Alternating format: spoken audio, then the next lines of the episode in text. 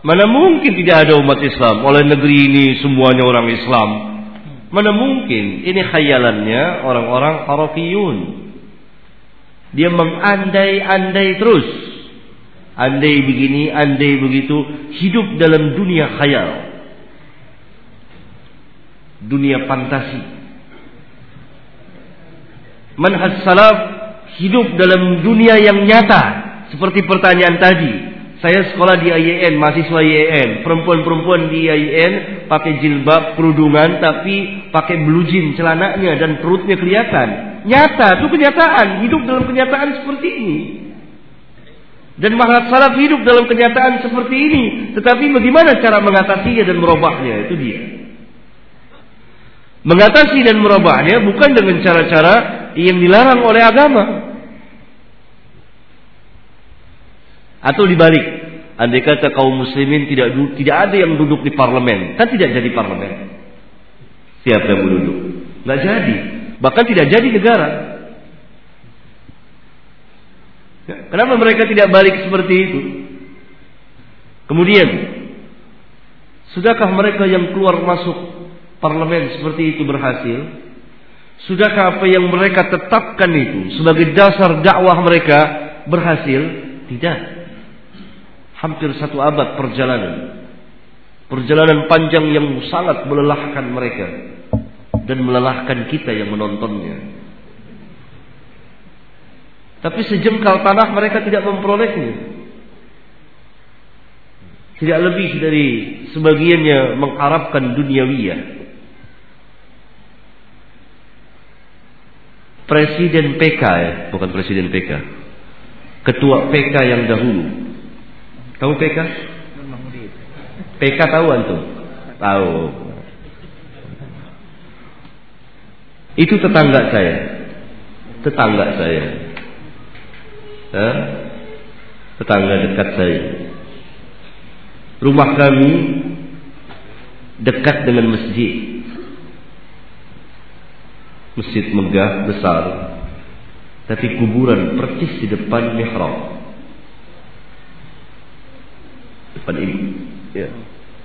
Sini depannya, dalam lingkungan masjid. Jadi kalau buka pintu ini langsung kuburan. Saya tidak pernah sholat di situ, walaupun tetangga. Dari sini situ dia, masjid rumahnya. Tapi saya sholat jauh sana, hampir satu kilo kalau bisa. Ah, tua ini sholat di situ. Lalu dia tegur saya. Kenapa Ustaz pun gak pernah sholat di masjid? Saya bilang, ada kuburannya. Ah ya kan gak apa-apa ada kuburannya. Orang yang seperti ini mau mentarbiyah umat.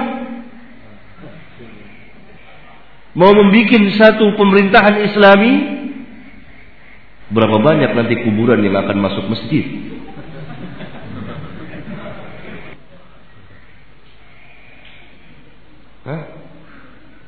Bayang. Dan masih banyak contoh yang lain lagi.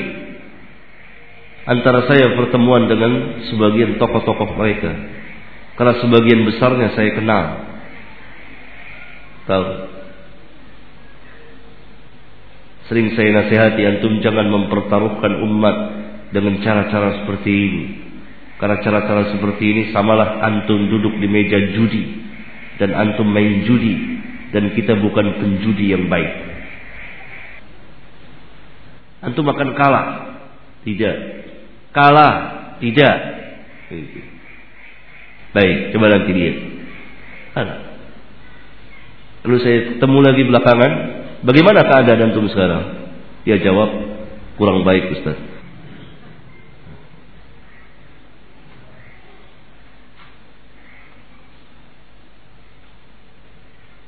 Kejahilan tersebar dan tidak tahu hukum Islam.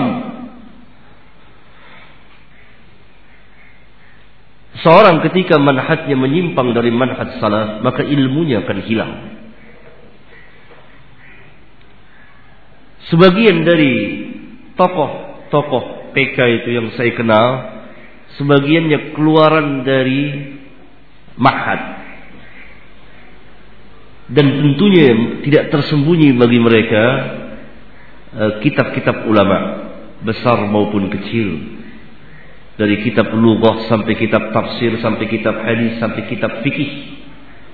Tapi ketika mereka berada dalam manhaj yang yang yang batil ini, maka ilmunya hilang. Saya pernah mendengar sebagian dari mereka yang dibicarakan bukan secara ilmiah dalam Islam, tapi sejarah hidupnya Bung Karno,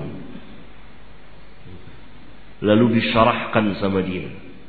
Hilang ilmunya. Bahkan insah al-khabar, jika sah khabar ini, fatwanya uh, Syeikh Yusuf Qardawi tentang bolehnya bom bunuh diri. Pernah dengar? Pernah dengar. Kalau benar ini dari beliau, kalau benar, saya masih menyaksikannya. Eh? Tidak terpikirkan oleh kita, salah seorang fuqaha pada abad yang sekarang ini mengucapkan kata-kata yang sebetulnya tidak patut diucapkan. Dari segi jurusan fikhiyah, fikih, bom bunuh diri itu boleh. Padahal nas Al-Quran mengatakan wala taqtulu anfusakum, jangan kamu bunuh diri-diri kamu. Apalagi kalau diistinbatkan, dikeluarkan dalil dari kejadian pada zaman sahabat, seorang menyerang benteng musuh sendirian, itu dianggap bunuh diri, itu dianggap boleh bunuh diri. Ya? Apalagi berdalil lagi dengan seorang anak muda yang kisahnya gulam itu. Ini sangat aneh sekali. Hilang ilmu mereka disebabkan manhaj yang tidak baik ini.